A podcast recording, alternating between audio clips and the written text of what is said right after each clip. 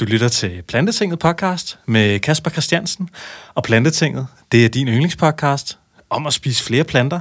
For øh, altså, hvad gør planter for samfundet? Og hvad gør planter for mig? Hvad gør planter for verden? Det og, og meget, meget mere, det er altså det, vi diskuterer her i Plantetinget. Og jeg synes, det er sindssygt spændende at snakke om de her ting. Og derfor så inviterer jeg en masse rigtig spændende gæster ind. Dem kan du se på YouTube, og du kan selvfølgelig lytte til deres dejlige stemmer på din yndlingspodcast host, og vi prøver altså at være på alle platforme, sådan så du kan finde os, hvor end det skal være. Og øh, lige hurtigt, super hurtigt, inden jeg går i gang, vi har nogle fede sponsorer. Plantetinget, de arbejder sammen med Grim, de laver grønne, økologiske, danske, lokale madspilskasser, så alt det frugt og grønt, som supermarkederne ikke vil have, fra de danske gårde, den propper Grim i kasser, sælger billigt til dig, lige til døren. Brug koden Plantetinget, så sparer du 20% på din første kasse. Så arbejder vi også sammen med Dressed by Plants. Der kan du også spare 20% på deres øh, lækre vegan wear. Det er Fairwear Certified, og det er lækre bomuldstrøjer, så ikke noget øh, giftfyldt stas på din krop med dem. Og øh, så har vi også nogle andre tilbud, og dem synes jeg, du skal tjekke ud inde på Plantetingets hjemmeside, plantetinget.dk. Men øh, i dag, der har vi jo en gæst inden som altid, fordi vi skal snakke med nogle folk, og vi skal blive klogere. Jeg skal blive klogere, vi skal blive oplyst. Det er jo derfor, vi lytter til podcasts. Det er simpelthen, fordi vi gerne vil have noget viden, og vi gerne vil reflektere.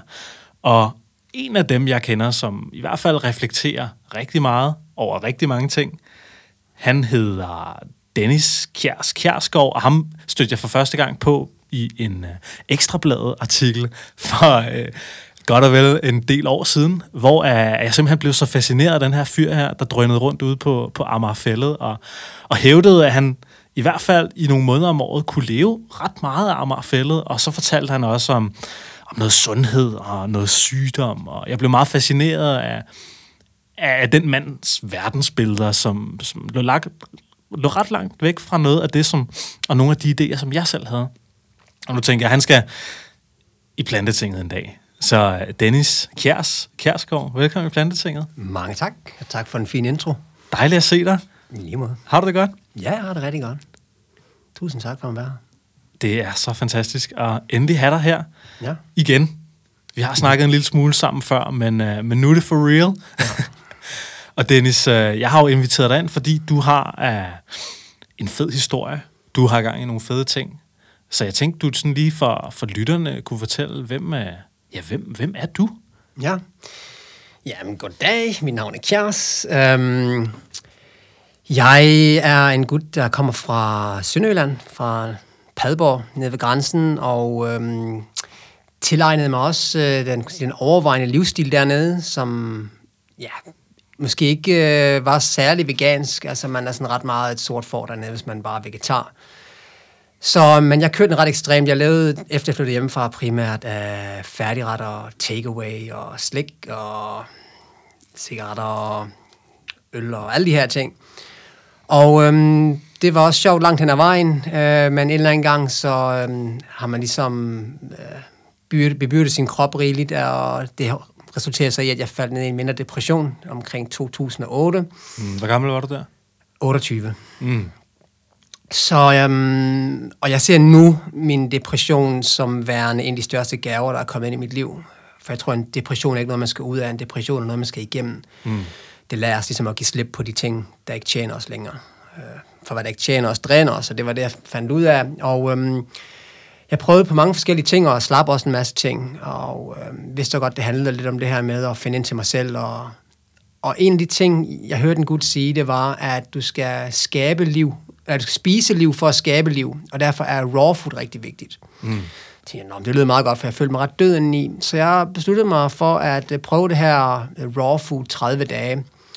Jeg har allerede eksperimenteret lidt på at skære ned på animalske ting, og i det hele taget tunge fødevarer. Og, øhm, Men bare lige for dem, der sidder derude og tænker, raw food, hvad er det? Jamen, raw food, det er jo, at man indtager føden, uden at den har været varmet op over 42 grader, siger man typisk. For mm. 42 grader, der dør enzymerne, og øh, vi kan kun gisne om, hvad de her ting rent faktisk er en afspejling af. Om enzymer rent faktisk er livet, men det er i hvert fald værd at bide mærke i, at vi også dør, siges det, når vi får 42 i feber. Så ligesom den livskraft, der er i ting, øhm, du kan også tage et æble og putte det ud i jorden, og så kommer der et nyt æbletræ op, fordi det her æble har livskraft til at bestøve nyt liv. Men tager du æblet og putter det i ovnen eller koger det, så kommer der ikke noget liv, mm. fordi livet ligesom er gået tabt. Mm. Og det resonerede rigtig meget med mig. Så jeg tænkte, okay, det vil jeg prøve. Og øh, jeg havde på daværende tidspunkt rigtig mange udfordringer med min krop. Altså, jeg havde gigt, og jeg havde altså en tennisalbu. Jeg lugtede virkelig forfærdeligt. Altså, især min tær. Okay. Det var virkelig sådan, når jeg kom hjem til folk. Det var sådan, alle folk tager der sko af, kæreste, du holder din sko på. Okay. Um, det var virkelig der, jeg var henne, ikke? Og um, jamen, jeg havde mange udfordringer. Jeg havde skæld, og jeg havde alle mulige lidelser, som jeg får at vide fra lægens side, at jamen, det der, det kan man desværre ikke gøre noget ved. Du har bare været heldig med den krop, du har fået. Mm. Så jeg gik ind i det her RAW-forløb, uden på nogen måde at have de store forventninger om, at jeg rent fysisk skulle få det bedre. Jeg gjorde det egentlig, fordi at jeg mentalt, eller ja, mit velvære skulle stige. Mm. Og øhm, det, der skete, det var jo bare helt fænomenalt. Altså mit gigt, det forsvandt efter 14 dage. Aha. Og jeg havde haft det i fire år, hvor jeg ikke længere kunne løbe, jeg kunne ikke spille fodbold, altså jeg kunne slet ikke nogen af de her ting, og især om vinteren, jeg kunne ikke bøje mit ben. Det var helt væk. Aha. Jeg, øhm, jeg havde ingen krops, altså jeg selvfølgelig havde kropslugt endnu, men jeg lugtede ikke dårligt længere, og jeg kan fortælle sådan som nu, øhm, jeg har mere eller mindre ikke vasket mig med sæbe, eller vasket mit hår i, i 10 år nu. Mm. Jeg gjorde det lige for et års tid siden, bare lige for at bryde op med det der med, at jeg skulle holde fast i det, var så også lang tid siden. Uh, jeg vil gerne bare være den, jeg er nu, og ikke ham, der ikke har vasket sig, eller hvad ved jeg, du ved ikke. Så jeg har bare brug for at bryde op med det der, komme ud af alle de der kasser. Altså, du kan stadig bade, men du vasker bare ikke hår med sæbe? Lige præcis, jeg bruger ikke sæbe i det okay. hele taget. Okay. Og så den, jeg lugter ikke længere. Mm. Øh, tværtimod, jeg får ofte at vide, at jeg faktisk lugter tiltalen, og det tror jeg faktisk også er meningen, at ligesom alle andre dyr, vi sender signaler via vores duftstoffer. Og grunden til, at vi alle sammen stinker sådan, det er, fordi vi er, jeg vil ikke sige pillerødende i, men mange af os lever af en kost, der er alt andet end fordelagtig for vores organisme. Og det er det signal, vi sender om mindre godt helbred på indersiden. Og det kan vi så selvfølgelig cover op med parfumer og alle mulige ting, og skjule vores sande signal til omverdenen, eller hvad skal man sige. Og øh, nu er det sådan, altså jeg, selvom jeg tager en løbetur, så jeg smider mine strømper, øh, øh, hvad ved jeg, på gulvet derhjemme. Efterfølgende, jeg kan ikke lugte med, at jeg brugte dem eller ej. Mm. Sygt nok. Kommer selvfølgelig an på, hvad jeg har, har indtaget. Ikke? Hvis jeg spiser mange, for eksempel nødder og dadler sammen, øh, eller sådan nogle ting, så kan der godt komme nogle af den slags ting. Ikke? Men, men som udgangspunkt, så er det en ting, der er blevet fjernet. Og der er der mange ting, som forsvandt inden for den ene måned, jeg var raw. Og, øhm, Hvor, og, og hvad, hvad spiste du i den måned der? Jamen altså, det var sådan, da jeg gik i gang med det, der troede jeg faktisk, at det kun skulle være øh, salater øh, og frugt i løbet af dagen. Ikke? Men jeg fandt det så ud af efterfølgende, at der fandtes foodprocessorer, øh, så man kunne lave noget gourmet-mad. Øh, jeg tror som, at det er sundest at spise simpel mad, men det er en, et kæmpe værktøj, eller en, en kæmpe hjælp, hvis man har mulighed for at øh, spise en lidt mere småsende mad i begyndelsen. Ikke? Mm. Så det var mega udfordrende. Mm. No doubt about it. Altså det var virkelig sådan, så jeg i begyndelsen bare næsten talte dage, og jeg begyndte at planlægge, hvad jeg skulle spise efter den 30. dag. Og, øh, men jeg følte, det var et bootcamp, og jeg vidste, at det var om at komme ud af min komfortzone nu, fordi min komfortzone var ikke komfortabel længere. Mm. Og jeg tror, at øh, forandring finder sted, når lidelsen til at forblive den samme overstiger lidelsen til forandring. Mm. Og, og det punkt var jeg kommet til. Så um, men da jeg kom hen omkring der 14, 15, 16, lige pludselig, der gjorde der så en, kom der en energi ind i mig til overfladen, som jeg ikke har oplevet, siden jeg var lille barn. Um, en, en livskraft, et lejen, et, et, et, et virkelig bare at føle sig så meget i live, Aha. at jeg indså, at der er ikke noget mad, der smager bedre end godt helbred, det føles. Aha. Um, det var så jeg, det var aldrig sådan en mening, jeg ville fortsætte det her. Det var bare en udrensning, så vil jeg tilbage og så spise overvejende sundt. Men Altså, jeg brød så mit raw på dag 35 eller 36. Men jeg fandt hurtigt ud af, at jeg har det altså virkelig godt, når jeg lever sådan her. Mm. Og det er vendt fuldstændig op og ned på hele mit øh, ja, verdensbillede, mit syn på mig selv, og det, det påvirker rigtig mange ting, for jeg tror, vi bruger os rigtig meget madvarer til at undertrykke, undertrykke følelser, vi ikke altid er helt komfortable med. Ikke? Um, Kom der så mange følelser op under de 30 dage? Ja, ja, i den grad. Altså, der var rigtig tit, hvor man bare ligger, og man bliver så irriteret på andre mennesker, men jeg har allerede beskæftiget mig lidt med kalde det spirituel tilgang, at, at, at det, hvad man er irriteret over i verden, er sidste ende ofte noget, der irriterer en ind i en selv. Mm. Og, og vi ved det jo selv, når det er, vi har en, en god dag, ikke, så elsker vi endda vores haters, så tænker okay, du gør dit bedste, vil du være, God bless you, og, men har vi en dårlig dag, ikke, så bliver vi irriteret over små børn, der sidder og synger i bussen. Mm.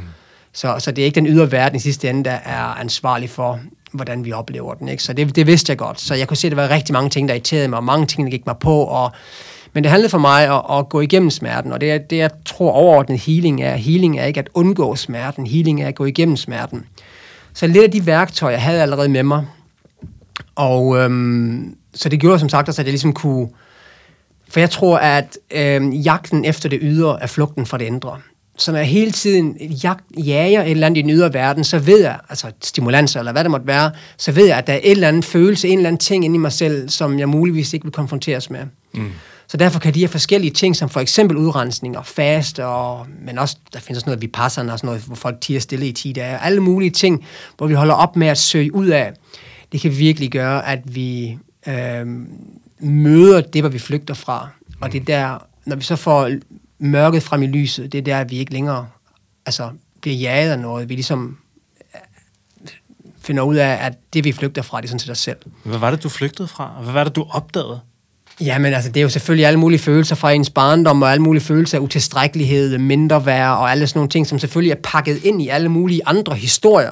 Men det er ofte det, der fører tilbage til. Altså, det er ofte et, øh, et, sige, et mangel på kærlighed, et mangel på accept øh, og tilladen af, hvad man er, og hvad man, hvilken forestilling om fortiden man har, og alle de her ting. Ikke? Anerkendelse.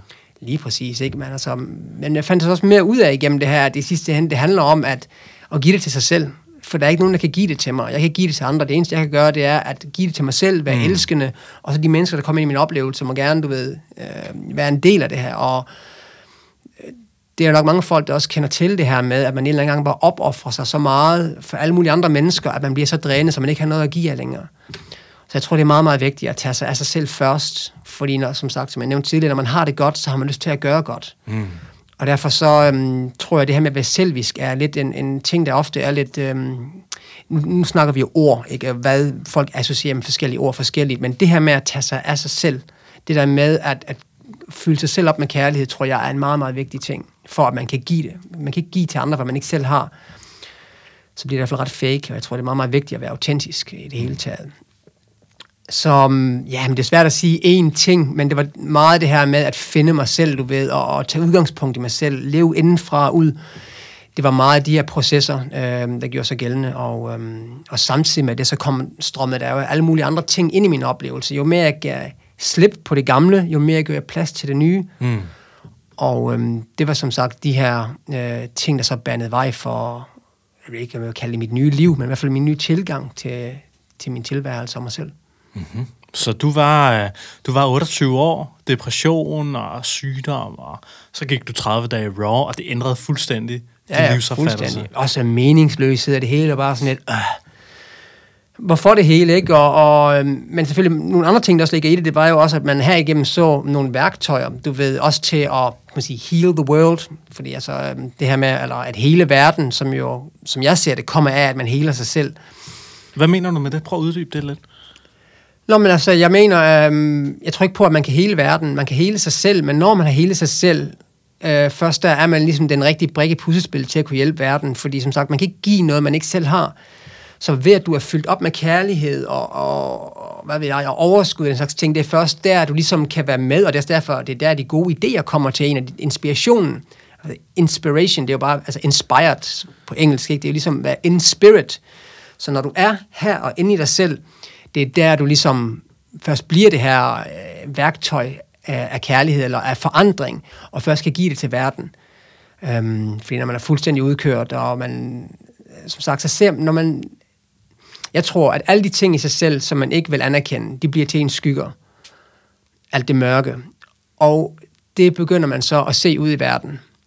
Og øhm, det var faktisk for lige kort at springe lidt i det. For eksempel øhm, med hensyn til min veganisme, der øhm, fandt jeg ud af, fordi man kæmper selvfølgelig slag øh, et eller andet sted, også for øh, måske eller mod en industri, man ikke bryder sig om, og, og for dyrene, og for frihed, og alle de her ting. Men hvad jeg indså ved mig, det var, at de dage, hvor jeg havde en, kan man sige, en dårlig dag, hvor jeg var ude af balance, de dage, der kunne jeg godt være lidt mere ligeglad med budskabet. Det var mest, når jeg virkelig havde det godt, der brændte jeg for at gøre noget godt for verden, og for at, at, at få det ført ud i, i livet. Mm. Men jeg lagde mærke til, at det var de der, jeg havde det dårligt. Det var der, jeg var allermest pissed off over de mennesker, der spiste kød. Mm. Så jeg kunne se, hey, de to ting, de hænger ikke ordentligt sammen hvis det virkelig var, fordi at øh, det bare galt om, øh, at det var min, min passion for budskabet, så skulle man jo tro, at jeg var mest pissed off over menneskerne, når jeg havde det godt, og når jeg havde den passion. Men det var det ikke. Så jeg tror, at øhm, det her med at give kærlighed, det tror jeg starter ind i en selv. Så jo bedre man har det selv, des mere kan man rumme andre mennesker, des, bedre, des hurtigere finder man rigtige løsningsforslag og alle de her ting. Så jeg, for at komme tilbage til, at jeg var raw, i den periode var der bare så meget, der gav mening lige pludselig, både i forhold til bæredygtigheden og i forhold til helbred. Altså, det er mindblowing, hvad jeg har set, at mennesker blev kureret for lidelser, som vi får at vide er ikke til at blive kureret. Ah. Altså, nu også med mit eget gigt, jeg havde jo tre forskellige læger og to specialister, der fortalte mig, at jeg havde gigt, og det var øh, slimhinden og, hvad hedder det, brusken under sine knæskan, der øh, havde øh, løsrevet sig, og derfor var det ikke noget, man kunne gøre ved det, men jeg kunne tage de her piller. Det var ligesom øh, den mulighed, jeg havde. Og en lang række andre øh, lidelser, jeg både selv havde, og jeg kender folk, der har haft. Så at se, at man ved så simpel en ting, og en eller anden sted også en nærliggende ting, at ved den ændre sin kost, og så ændre den energi, man har, og den krop, der så her på bliver, kan man sige, bliver bygget. Det var noget, der virkelig sagde mig noget. For jeg beskæftiget mig meget også med systemet og var utilfreds med, med forskellige ting, og det var egentlig primært på det politiske og økonomiske på det her tidspunkt. Men lige pludselig var der bare noget her, holy fuck, man. Altså, hvordan kan det være, at der ikke er nogen, der kender til det her? Mm. Altså, jeg kunne forstå det, hvis det var en eller anden uh, sjælden urt fra regnskoven, som min, la- min læge ikke havde hørt om. Okay, fair nok. Men det her, det er det, der er i supermarkedet, som vi alle sammen har på vores tallerken, i vores hænder, fra dag til dag. Mm. At det ikke er noget, der bliver i talesat, og ikke ligger en eneste brochure om hos lægen, det var bare sådan noget, okay. Altså, så bliver man sådan helt revolutionary-agtig, og tænker, mm. okay, her skal der ske et eller andet. Så mm. det gjorde så lidt, at øh, det blev sådan lidt, øhm, jeg ved ikke, om kalde det mit ærne, men det var noget, jeg virkelig brændte for. Mm. Ikke? Og, øhm, så jeg startede også min YouTube-kanal, og øhm, men fandt selvfølgelig så hurtigt ud af, at, at du kan ikke ændre andre mennesker i den forstand. Du kan ikke ændre mennesker, der er lukket. Og du kan ikke åbne andre mennesker, men mm. altså, du, du kan inspirere andre mennesker. Mm. Men de er nødt til at være åbne og modtagelige. Mm. For i starten, der var det selvfølgelig at stå på sæbekasser og slå folk i hovedet. Der kan du ikke forstå, og, og alle de her ting, og fandt hurtigt ud af, at det der, det fører ingen steder hen. Og det er også, det er så også se blive praktiseret også øh, stor udstrækning inden for øh, veganismen, og jeg tror bare ikke, at det er um, den bedste måde at nå ind til folk på. Mm. Altså, jeg tror, det er bedst at møde folk der, hvor de er, mm og så inspirere dem der. Og det fandt jeg sådan ret hurtigt ud af. Og det gjorde jeg faktisk, inden jeg startede min YouTube-kanal. Men det gjorde i hvert fald, at det, det blev en, en, en virkelig hjertesag for mig. Øhm, et eller andet sted, fordi jeg synes, det hele det hang sammen. Både at det her det var både godt for planeten, det var godt for dyrene, og det var især godt for de mennesker. Øhm, fordi det er jo ofte, at jo mere skadelig øh, en, en påvirkning, vi laver på jorden, des mere, for eksempel, øh, hvis vi nu ser altså mælk, den proces, der skal til for, at det bliver til, er jo ret det er noget af de færreste egentlig vil kendes ved, altså både vi gør i forhold til kalvene og møderne, og det, det er så unaturligt. Og øh, især, at vi øh, går på kompromis med frihed. Jeg tror, at frihed og kærlighed og helbred i den forstand er meget, meget forbundet. Mm. Så for mig er det vigtigste er frihed. Øhm, og eller også alle mulige andre øh, landbrugsdyr og alle mulige andre unaturlige påvirkninger.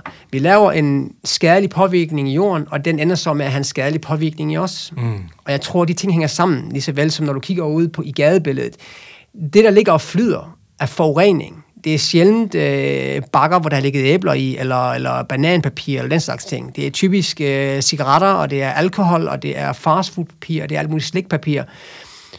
Så jeg tror, de her ting, de er sådan lidt forbundet med, at jo mere vi skader os selv, desto mere skader vi omverdenen og omvendt. Mm. Så den der forbundethed var noget, der tiltalt mig utrolig meget at se, mm. hvordan de her ting de uh, går hånd i hånd. Det synes jeg er en sindssygt interessant måde at anskue det på. Og anskue sundhed, ikke bare som en, sådan en, som en, en mig adskilt fra verden mm. ting, men som en, en mig i verden, og mig, der er verden ting. Mm. Det synes jeg er en, uh, en, en super fed måde, og, su- og det giver super god mening at se sundhed på sådan en måde. Og det giver også, altså, det giver jo super god mening, når man bare tænker lidt videre i de kæder, vi er forbundet med, med alle vores forsyninger på, ikke? Mm. altså forsyningskæderne. Altså, hvis du spiser sundt, jamen, så spiser du nok også noget, der er godt for jorden, eller godt for mm. planeten, eller godt for andre mennesker, ikke? Ja. Sådan er det i hvert fald oftest. Ja, jeg er helt enig. Altså, jeg tror ikke, at, at vi stopper.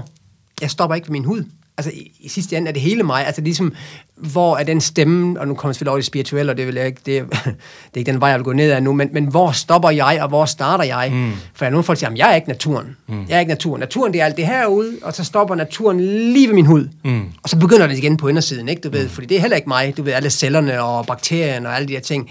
Så hvor starter jeg, og hvor stopper jeg? Mm. Og jeg tror, at det hele er forbundet. Um, og det er derfor, det er, at man siger, we are the world, men jo mere du gør godt for jorden, eller verden, din oplevelse, desto mere gør du godt for dig selv. Lidt mm. ligesom måske i din drøm om natten, hvor mm. du tænker, hvor stopper, og hvor starter jeg henne? Mm. Og derfor så er min øh, anskuelse på, hvad helbred er, og øh, for den sags skyld også, hvad sygdom er, er radikalt anderledes, end, øh, end hvad mange læger går rundt og tror. Ikke? Fordi jeg tror okay. for eksempel ikke, at det er bakterier er ikke problemet. Mm. Altså det med bare at bekæmpe bakterier, for eksempel, det svarer for mig, fordi bakterier, de er der af en årsag, de er der for at nedbryde lort. Altså, eller, eller dårlige ting, ting, der skal nedbrydes, det er jo øh, ligesom det er, øh, Shiva, altså øh, nedbrud af det, vi ikke bruger længere, for at nyt kan blive frigjort. Så at kigge på en krop, og kigge på, uh, der er der mange bakterier, og så er det med bakterien, der er problemet. Det svarer lidt til, at du kigger på et, øh, et kort over København, eller New York, eller en anden storby, og så du kigger, ah, alle de steder, hvor det brænder, der er der brandbiler. Det må være brandbilerne, der er ansvarlige for al ilden. Men det er der ikke, for de er der for at hjælpe os af med det. Og sådan er det med naturen hele tiden. Alle mulige parasitter, vi har, og svamp og alt. Det hele er der for, det er bare et symptom på et større problem. Så det at bare bekæmpe det her symptom, det svarer lidt til, at du øh, sprøjter mod bananfluer, uden at du fjerner den rådne frugt. Mm. Du er nødt til at gå ind og kigge på, hvad er årsagen til dit problem, i stedet for kun at tænke på, hvad er kuren til mit problem. Mm. Ikke? Og øhm, ja, det synes jeg er en meget, meget interessant proces, men for mange, øh, eller for nogen, øh, ikke en så tiltalende proces, fordi der er ikke så mange penge i den. Og det går vel heller ikke så hurtigt? Du ser vel ikke resultater så hurtigt? Den er måske lidt mere kortsigtet, hvor den der med at finde årsagen, den er måske lidt mere langsigtet.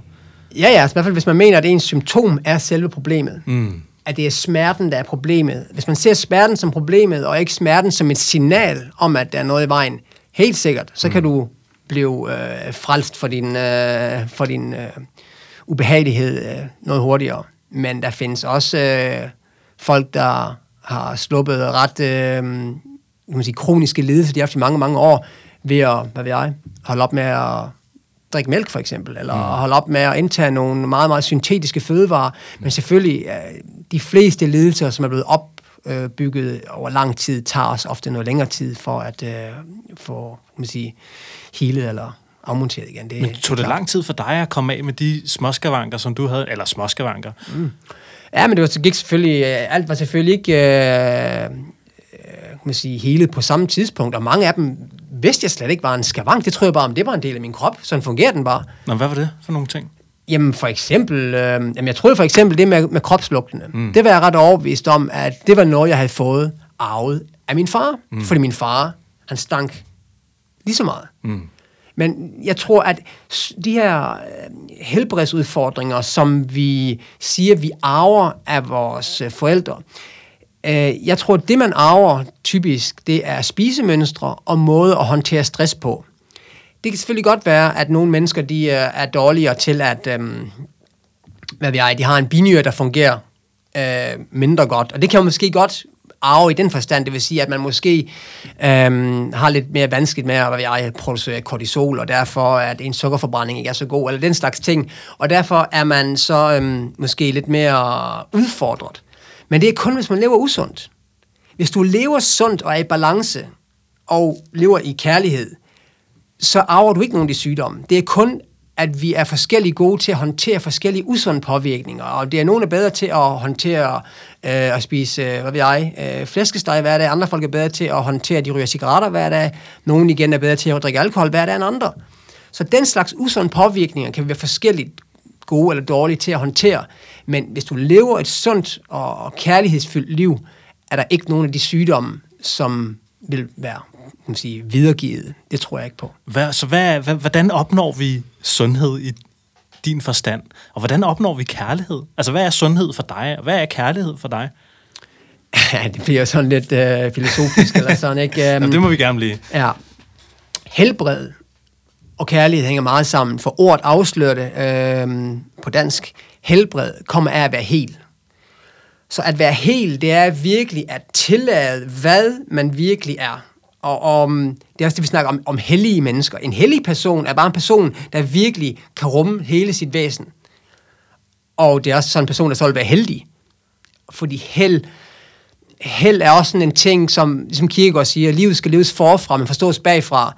Så hvis du hele tiden ved, at alt, hvad der sker, er noget, der tjener dig, så vil du også kunne indse, at alt, hvad der sker, selvom din kæreste forlader dig, eller du mister dit job, så ved du i sidste ende, hey, jeg er heldig, fordi jeg ved, at det tjener noget godt. Så hvis du kan rumme helheden af dig selv og af oplevelsen, det er det, som jeg betegner som kærlighed. Altså min definition på kærlighed er, at kærlighed er fravært af en forestilling om, at noget bør være anderledes. Prøv lige at sige det igen. Kærlighed er fravært af en forestilling om, at noget bør være anderledes. Så det er en accept af tilstanden? Det er det. Men grund til, at jeg ikke siger accept, fordi hvis jeg siger, at det er en accept, så lyder det som om, at det er en handling. Mm. Så lyder det som om, at det er noget, som... Så det er en tilladelse? Det er det. Det er en fuldstændig tilladelse, fordi alt er sådan set kærlighed. Det er vores dømmen af en ting, der gør det til frygt, fordi altså, vi har brug for at definere det, så vi skaber en separation mellem os og det, som er frygtbaseret. Og det er der, vi så lige pludselig har ren kærlighed. For når vi har ren kærlighed, så er det energien også bare flyder frit igennem os. Og det er derfor, når folk de ikke får nogle ting, de ikke får sagt, så får de halsproblemer eller sådan noget der, fordi så flyder energien ikke frit her. Mm. Øh, det engelske ord for, øh, for sygdom afslører det lidt. Det hedder disease. Det vil sige, der er ikke ease, der er ikke, altså energien flyder ikke frit.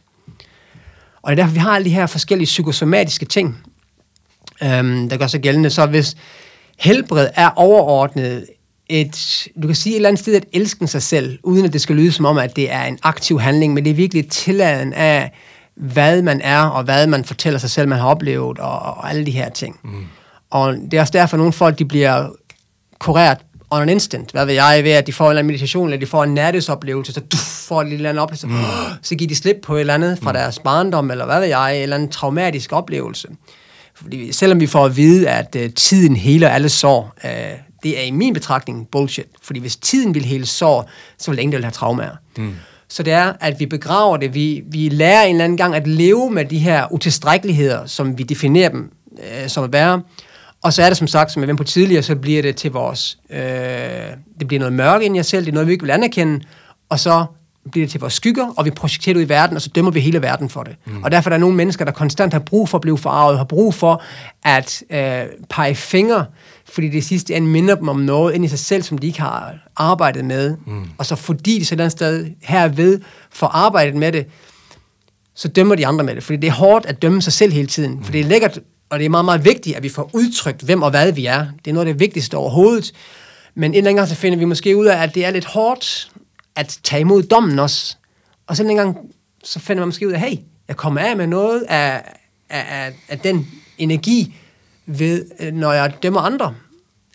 Og så føler man ligesom selv, at man selv er i fred, og så dømmer man andre for det. Men det er i sidste ende en selv, det er ført tilbage til. Mm. Som... Jeg kan godt lide, jeg kan godt lide den der betragtning, du kom med før, det der med, der sker måske et eller andet traumatisk, eller en voldsom hændelse i ens eget liv, der ligesom får en til at vågne op. Mm.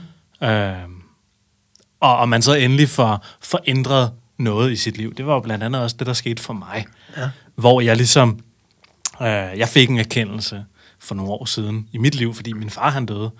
Så det begyndte lige pludselig at give mig nogle refleksioner omkring, jamen livet er super kort, så hvorfor, altså det var, det var bare de refleksioner, jeg havde.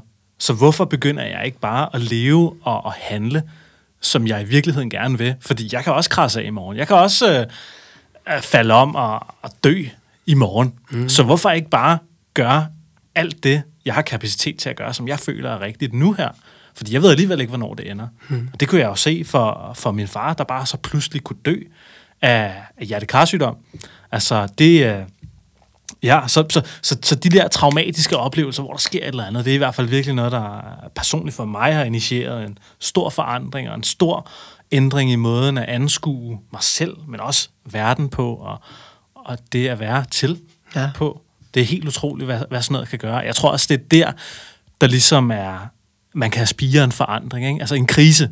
En krise sætter gang i forandring. Ikke? Helt enig. Um, hvad hedder det? Um, det kinesiske... Nu af hvad jeg har hørt. Det er ikke noget, jeg har aldrig læst eller studeret uh, kinesisk selv, men angiveligt det, det kinesiske ord for krise og de kinesiske ord for mulighed er det samme. Aha. Så, og det er jo det er en fordel så, fordi sprog... Uh, Ved du, hvordan, hvordan siger man ordet? Ved du det? nej, det ved jeg ikke. Nå, okay. så avanceret er jeg ikke. Men, uh, men det kunne godt være, at når man allerede kom med den her, så kunne det måske være meget fedt, at jeg har lært det. Nå, jeg var fan. Men, men når det er, at vi får sådan nogle ting lagt med i vores sprog, det hjælper rigtig meget til at gøre, give en forståelse også. Mm.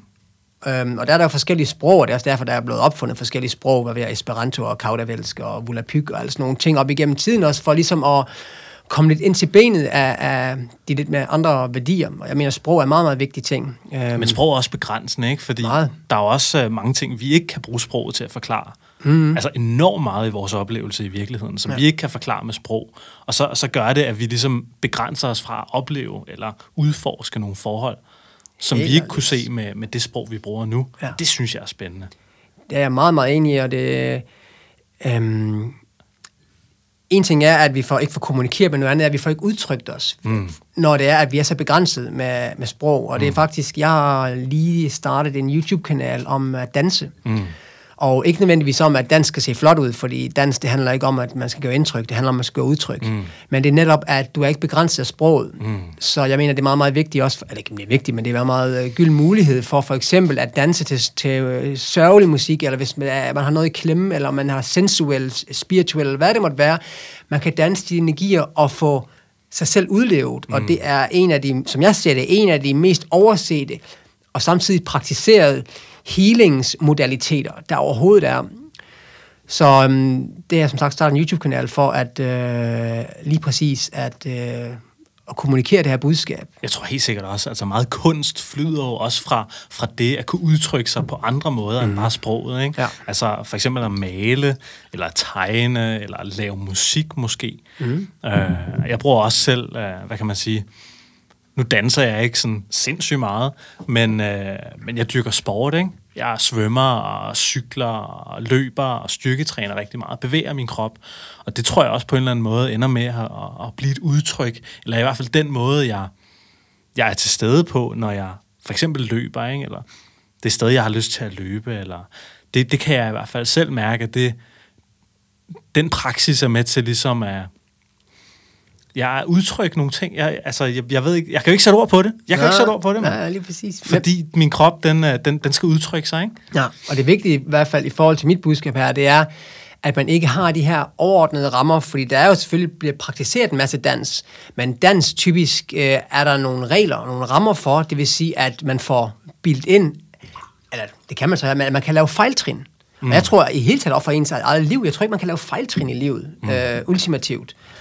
Og øhm, det tror jeg bare er vigtigt at lave nogle ting, hvor man ved, at lige meget hvad jeg gør, jeg kan ikke gøre noget forkert. Mm.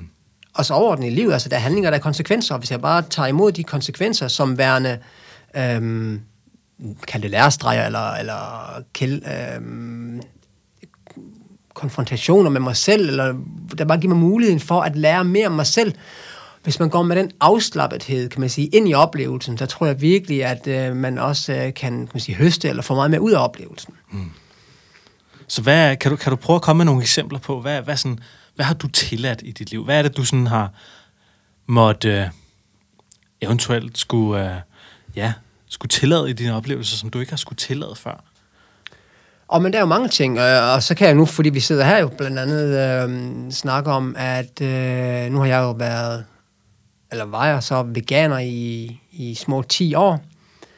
Og jeg fik så anbefalet af en shaman, indirekte af ham, og en tetrahealer og en klaverjant, at det måske kunne være godt for mig at prøve at spise noget kød igen. Hvad er en tetrahealer lige kort? Ja, men det er noget med tetrabølger, det er noget, der ligger forskellige densities, for højt du ligger op, så connecter de til nogle energier deroppe, og det kan man tro på eller lade være, men det er bare pudsigt nok, at det er noget, der ligesom gik igen, og sagen den, jeg er ikke ligefrem det mest øh, hvad skal man kalde det, øh, firkantet menneske. Altså, jeg kan godt være ret flyvsk i min tilgang. Altså, jeg er meget min, jeg tror på chakras, nogle opad til, men de nedre, det der med virkelig at være jordforbundet, mm. er en ting, som, som jeg har været lidt udfordret af. Mm. Så jeg skal bestemt heller ikke sidde her og være en, øh, kan man sige, den måde, et, øh, et eksempel på, øh, hvordan man har opnået det optimale helbred, eller sådan noget der. Jeg struggler lige så meget rundt med det, som så mange andre, du mm. ved, men jeg deler gerne ud med de erfaringer, jeg har gjort mig.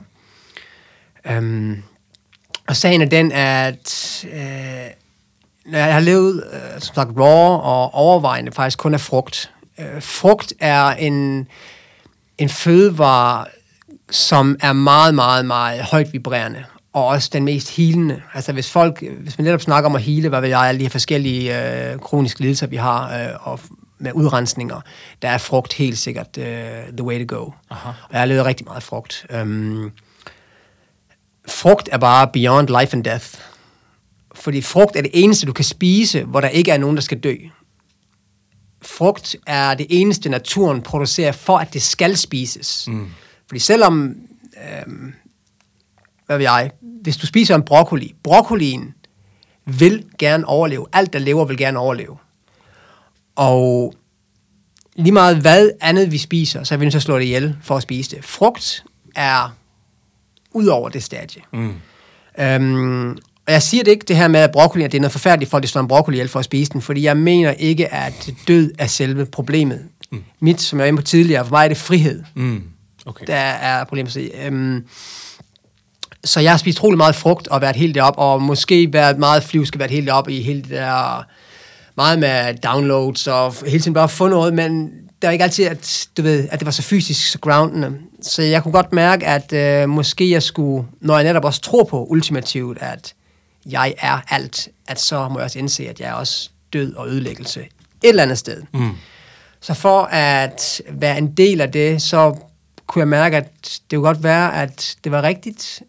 Også, også fordi jeg godt kunne lide tanken om at bryde op med det her mønster om, at jeg er veganer. Jeg ikke betragter mig selv som det. I den forstand aldrig altså, øh, sat det skilt på mig selv, fordi jeg er bare kæreste, og det, det er, hvad jeg er. Mm.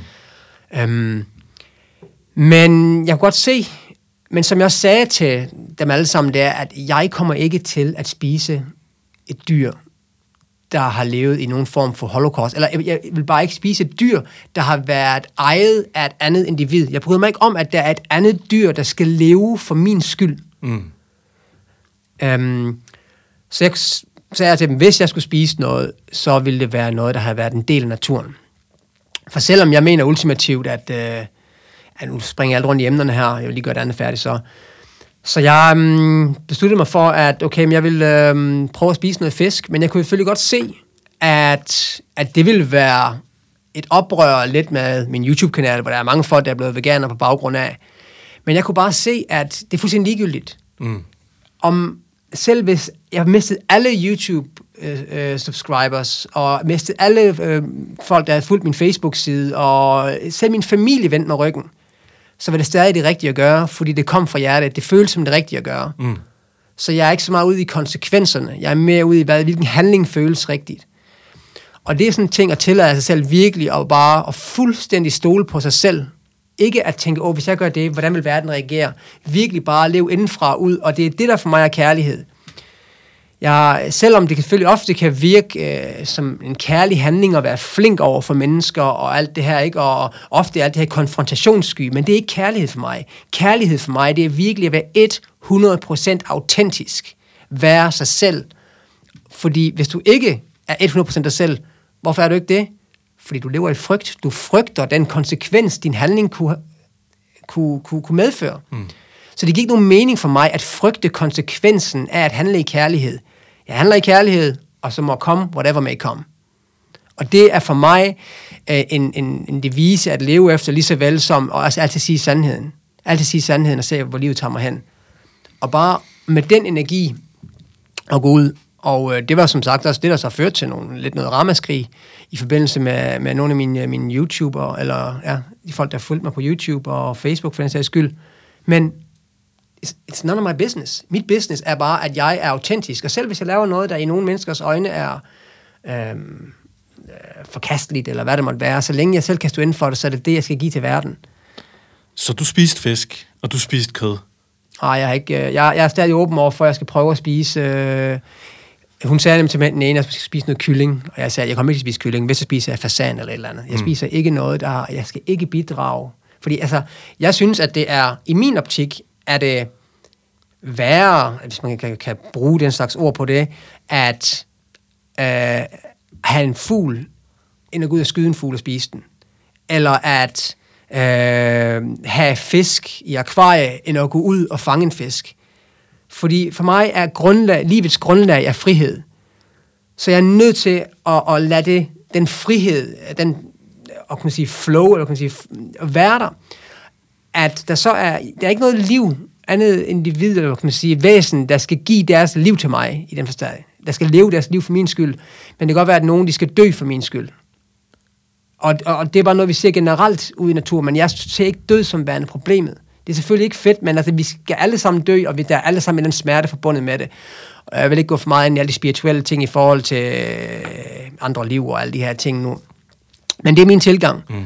Og øh, det var lidt sjovt, fordi da jeg så havde uploadet min film på, øh, på YouTube om, at jeg havde spist noget fisk igen, og havlede det også ind med alle mulige beskeder om, at jeg var, du ved, næsten dårlig menneske og alle de her ting. Ikke? Og det sjove var, at lige efter jeg havde uploadet den, der var jeg gået i gang med at juice. Og jeg øh, gør mig rigtig meget i vildmad, så jeg har været ude og plukke alle mulige brændeller, tisler, vejbred og mælkebøtter. Og, og ved at juice dem, har jeg plukket ud på Amagerfællet. Øh, så jeg ved at juice dem, og der fandt jeg sådan nogle bladlus, der sad på, så jeg var i gang alligevel havde hånden fyldt med bladlus, du ved, for at bære dem ud, fordi der var ikke nogen grund til, at de skulle dø. Mm. Så det var lidt sjovt, jeg har lige været ude og bære en masse bladlus ud, øh, og så får man de her beskeder om, du ved, at, øh, at man er umenneskelig. Og det ser jeg som om, at de kan forstå, hvad budskabet er. Det er ikke, fordi jeg er ligeglad med de her dyr. Mm. Men det handler om, at, øh, at min oplevelse fortæller mig det her nu, og jeg er nødt til at gå den her vej. Mm. Og hvis man kigger på alle de her forskellige naturfolk, der lever rundt omkring i verden, jeg, jeg, jeg kender ikke til nogen af dem, der er 100% veganske. Mm. Eller vegetariske for en sags skyld. Men jeg tror bare, der er meget, meget stor forskel på, også når vi snakker om, hvor usundt eller hvor sundt er kød. Um, de målinger, der bliver lavet, de er alle sammen lavet på, at man spiser de her lige fra de her holocaust-offre. Altså alle de kliniske studier og studier, man har lavet på at forbruge og spise kød, de er kun lavet på kød, der er blevet opdrettet mm. i industrien. Så hvis du tager indianerne for eksempel, mm. indianerne de spiser kød, og de var så sunde og raske, så kvinderne kunne få børn hele deres liv. Og det er altså noget af et tegn på helbred, at du kan få øh, børn langt op i alderen.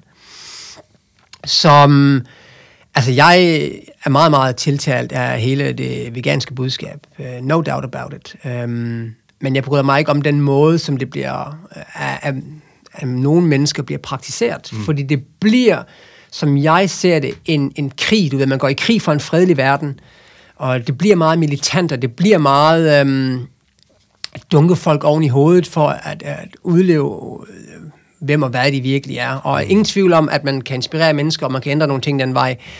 Men for mig bliver det lidt sådan noget, sådan noget Brøndby, FCK, øh, Venstre, Socialdemokratiet. Det mm. bliver simpelthen sådan en, en krig, man er i, og det var også det, jeg vendte på tidligere, at når det er, at jeg havde det godt, så brændte jeg mest af budskabet, men når jeg havde det dårligt, det var der, jeg var allermest pissed off over de folk, der spiser kød. Kjærs, jeg tænker, vi lige skal skifte gear lidt, fordi du nævnte noget pissehammerende interessant, ja. som jeg gerne lige vil dykke lidt ned i.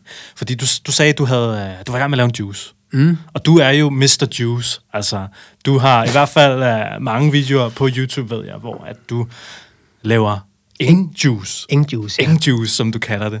Hvad er en ing juice, Kjærs? Jamen, engjuice, det er jo en juice med, øh, med vilde urter, øh, som jeg tror er en af de største gaver, som vi sådan set ligesom får serveret af naturen, universet, eller Gud, eller hvad man vil kalde det. Og de her planter er stadig de originale planter. Altså alt, hvad du køber i et supermarked, det er planter, der er blevet, det er hybrider, det er kloninger, det er dybt, altså forarbejdet, hvor vi har fokuseret utrolig meget på smagen. Mm. Så vi har distanceret de her fødevarer rigtig meget fra deres udgangspunkt, hvad skal man sige. Mm. De planter, der gror ud i naturen, det er stadig de originale planter. Det er mm. stadig de planter, som, som sagt, naturen eller Gud eller hvad du vil kalde det, giver dem til os. Mm. Så de har en helt anden livskraft, og noget andet er selvfølgelig også, at du selv høster det. Der er ikke, køber dem ikke af The Machine, som man siger. Der er ikke nogen øh, kolde, kan man sige, nogle intentioner, nogle folk, der bare gør det for profit indimellem. Du mm. får det direkte af moder jord, mm. og en halv til en time efter, der juicer du det selv, eller indtager du det, så der er en helt anden livskraft i det. Mm.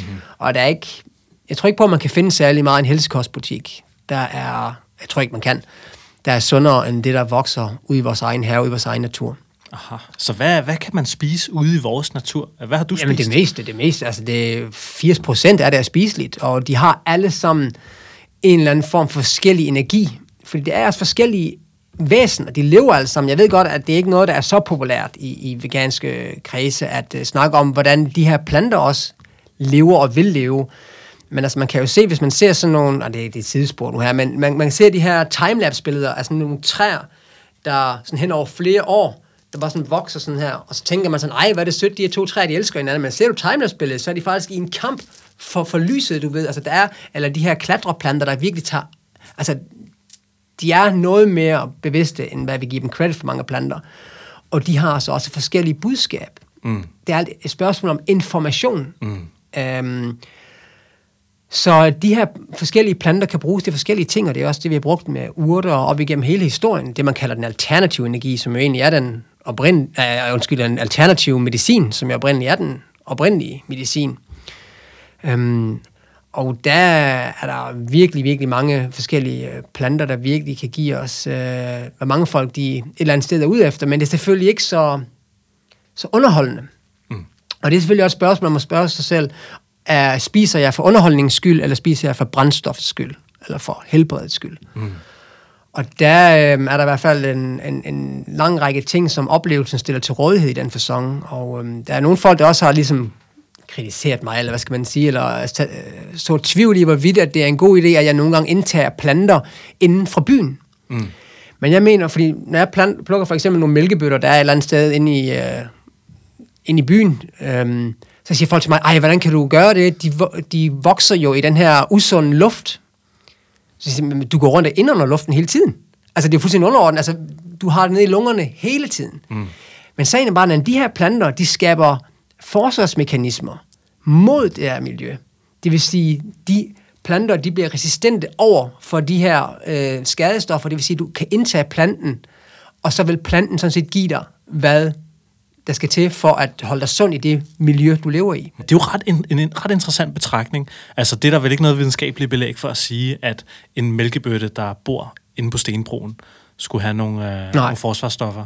Nej, og det, det er også en ting, jeg i det hele taget har med, med det, hvad man kalder sandhed. Eller, øhm, jeg, har, jeg hører nogle af de her ting fra folk, der trives med det, der har gode erfaringer med det, og når jeg hører det her, så, så øhm, giver det en følelse af, wow, det her det føles godt, det her det føles rigtigt, det her det vil jeg gerne. Så er det sandheden for mig i det øjeblik. Mm. Men hvis jeg så vælger at gå med det vedkommende siger til mig, så er det ikke ham, jeg stoler på. Mm. Så er det mig selv, jeg stoler på. Jeg stoler på min egen resonans med det, jeg får at vide. Og så går jeg med det, så længe det føles godt. Og hvis jeg så tre dage senere, og der er en, der fortæller mig noget nyt, der finder ud af, hey, det jeg fik at vide for tre dage siden, det var jo slet ikke sandt, så var det stadig sandt i de tre dage. Jeg skulle gå med det i de tre dage, for nu det bliver aflyst af noget andet. Så jeg holder ikke fast i nogen sandhed. Jeg holder ikke fast i nogen overordnede forståelser. Jeg føler, hvad der går rigtigt, og hvis det virker på mig, så går jeg med det, så længe det føles rigtigt og godt.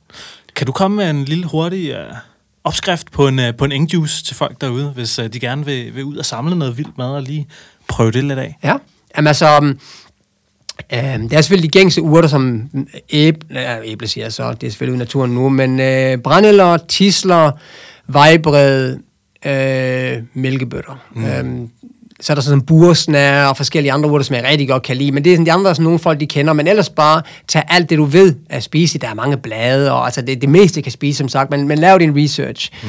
Mm. Øhm, og så kan jeg anbefale at blande det med æble, ingefær, citron. Mm. Selvfølgelig er der sådan andre ting, der, der, der er lækre i den sammenhæng, men æble, ingefær, citron, det er rigtig godt til at øh, gemme rigtig mange bitre smage. Så du kan tage en juice, der virkelig er er meget, meget, meget øh, besk, bitter. Øhm, og gør den virkelig, virkelig øh, altså drinkable, eller kan man sige, øh, velsmagende i forhold til, hvor, hvor sund den er, eller hvad skal man sige, ikke? Ja.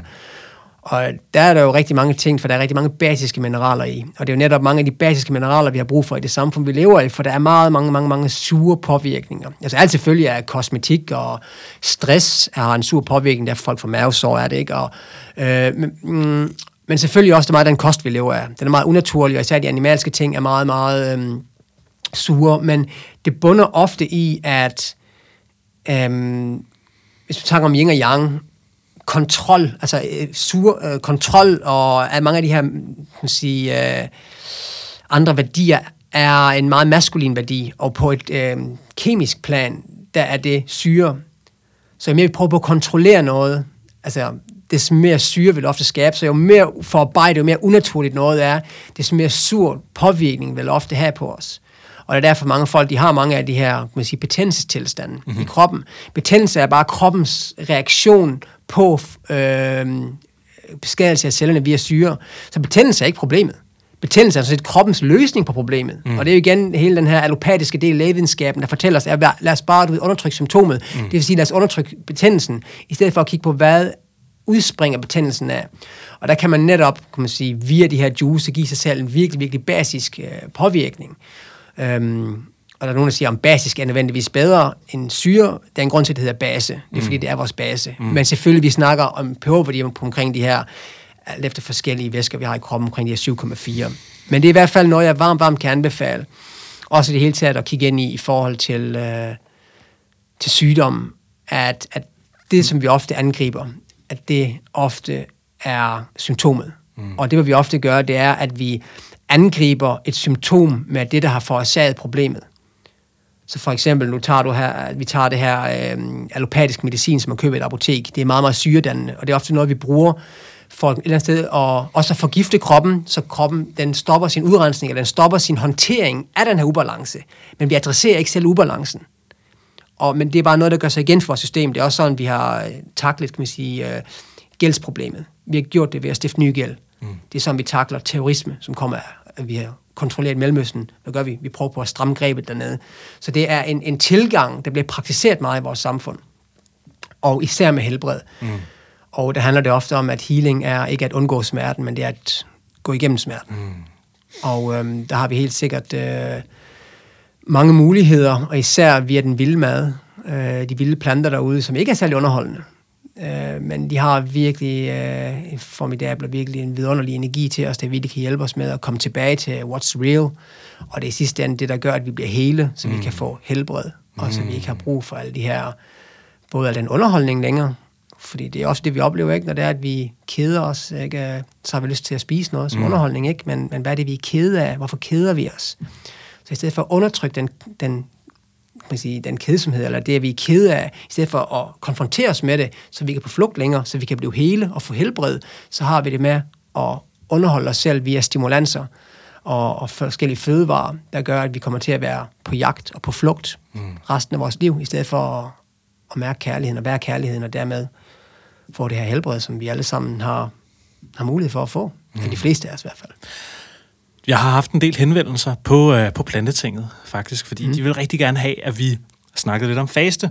Ja. Og lidt om periodisk faste, og måske frugtfaste, eller juicefaste. Jeg ved, det har du noget erfaring med. Mm. Blandt andet så har du øh, nogle ret vilde videoer, synes jeg, på din, uh, på din YouTube, hvor uh, du går rimelig deep med nogle ting. Du laver blandt andet en, en 14-dages vandfaste, som du dokumenterer, og en 5-dages tørfaste, som du dokumenterer, og så laver du noget mono, monofrugtfaste, tror jeg, hvis du også mm. du gør noget juicefaste og sådan noget.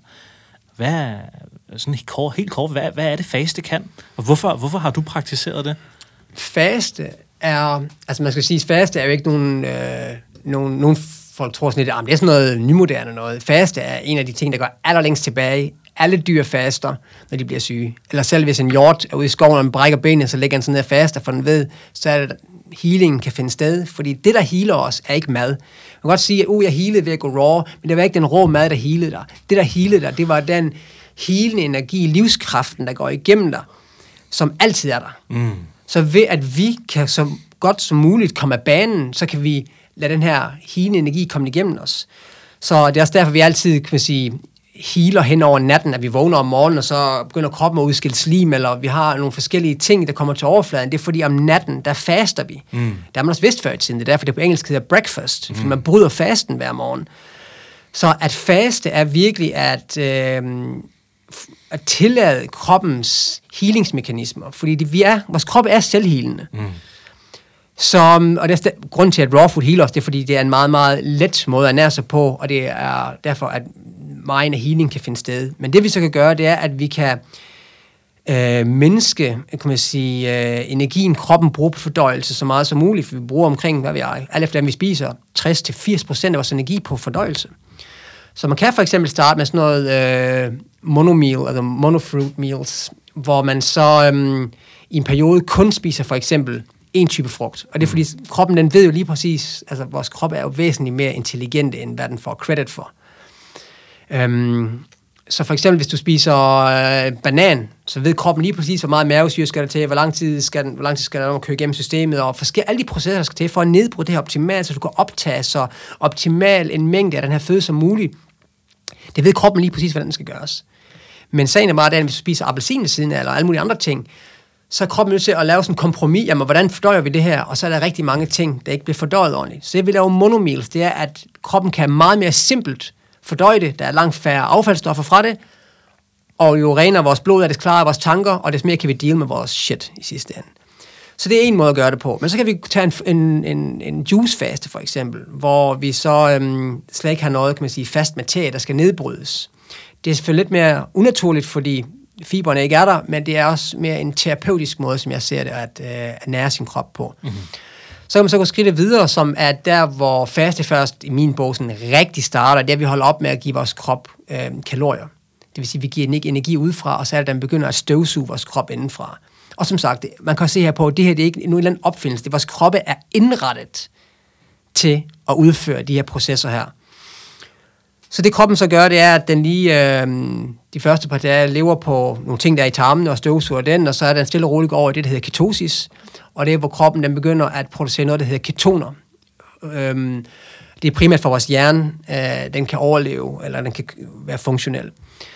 I den periode, der begynder kroppen mere og mere at omstille brændstof fra at gå fra, at den forbrænder sukker, til at den forbrænder fedt. Og det interessante her i det er, at alle vores giftstoffer, de sidder i vores fedtvæv. Og jeg tror på, at giftstoffer er noget, vi bruger til at undertrykke vores følelser med. Så ved at vi, kan man sige, brænder det her fedt af, og vi frigør det her giftstoffer, så kommer de her følelser til overfladen. Og det er det, der er den sande udfordring i en faste. Det er ikke det, at du ikke skal spise. Det er, at man får lov til at ligge der med alt ens pis og ens lort, for at sige det direkte. Alt det lort, som man ikke har vil se i øjnene, det kommer til overfladen. Mm. Men ikke som, at man sidder i en biografstol og kigger over, der er det nu. Det er virkelig sådan irritation, og det er, man vil bare spise, og der er virkelig en, virkelig bare, okay, jeg er virkelig ude af komfortzonen, fordi alle de her ting kommer til overfladen. Mm. Det er der healing, som jeg ser det, finder sted. Man kan selvfølgelig godt forklare det hele på et fysisk plan, og sige, at der sker de her de processer, og der er øh, de gifter, der forlader kroppen, og kroppen kan reparere hister her, men det handler meget om, at vi får dykket ned i, øh, hvem og hvad vi er, og hvad for definitioner vi har gået omkring os selv, og det vil folk ofte opleve på en fast, at lige pludselig kommer der også nogle erindringer op fra ens barndom, og nej, og og så kan man ligesom komme i kontakt med de her følelser, og så kan man ligesom tillade, sig, eller kan man sige, tillade situationen og tilgive sig selv og andre mennesker for den sags skyld for den øh, situation, som man har båret rundt på hele sit liv, og så er man fri for den, og man er blevet et mere helt menneske, og derfor vil man erfare mere helbred. Hvad har du oplevet under dine øh, faster? Er der noget sådan specielt? Øhm, ja, altså der er selvfølgelig mange ting, men altså... Øhm, det er selvfølgelig kommet en masse ting til overfladen fra ens barndom og, og øhm, ens, eller det hele taget også, det kan også være nyere ting, som man ligger og rodet rundt. Øh, fordi man kan selvfølgelig gøre det, at man bare underholder sig selv, så ligger og ser fjernsyn og tv, og øh, nogle for de arbejder imens. Men der, hvor the rubber really meets the road, eller det der, hvor der virkelig sker noget, det er, hvor man virkelig bare lægger sig med alle de her ting. Man lægger sig, hvor jeg er i sin seng, eller hvor du man være, eller kan også være udenfor os rigtig godt, og bare mærke efter, hvad der kommer op. Mm. Øhm, men jeg, som sagt, jeg har kureret, øh, jeg fik jo borrelia for nogle år tilbage. Jeg, jeg nægter at tage antibiotika, fordi jeg tror bare ikke til en måde at håndtere helbred på. Mm. Øh, og det var så til lægen, ringede til mig derhjemme og spurgte, er fuldstændig sindssyg, om jeg ikke har hørt om Ibi Jacobsen og alle sådan nogle ting. Mm. Øhm, men jeg tog den her 14-dages vandfast, og der har ikke været nogen symptomer siden. Mm. Øhm, jeg har kureret alle mulige ting. Øhm, jeg, jeg havde også skældt faktisk indtil jeg tog min vandfaste, og Øh, der er rigtig mange ting, men det vigtigste sådan set, øhm, vand, min 14-års vandfaste gav mig, og det var lidt derfor, jeg måske tror, at borrelian kom i mit liv, for det motiverede mig til at tage vandfasten. Lige siden min 14-års vandfaste, der har jeg ligesom været midtpunktet i mit liv, eller jeg har spillet hovedrollen i mit eget liv. Mm. Altså det er ikke sådan, at jeg er midtpunkt i andre folks oplevelse. Det er jeg ligeglad med, men jeg er midtpunktet i mit eget liv, til udgangspunkt i mig selv. Og det er noget, der skete der, fordi jeg ligesom lærte mig selv virkelig at kende, og fandt ud af, at jeg kan virkelig stole på mig selv, og jeg er mm. virkelig villig til at, at gøre, hvad der skal til, for at jeg kan få det godt.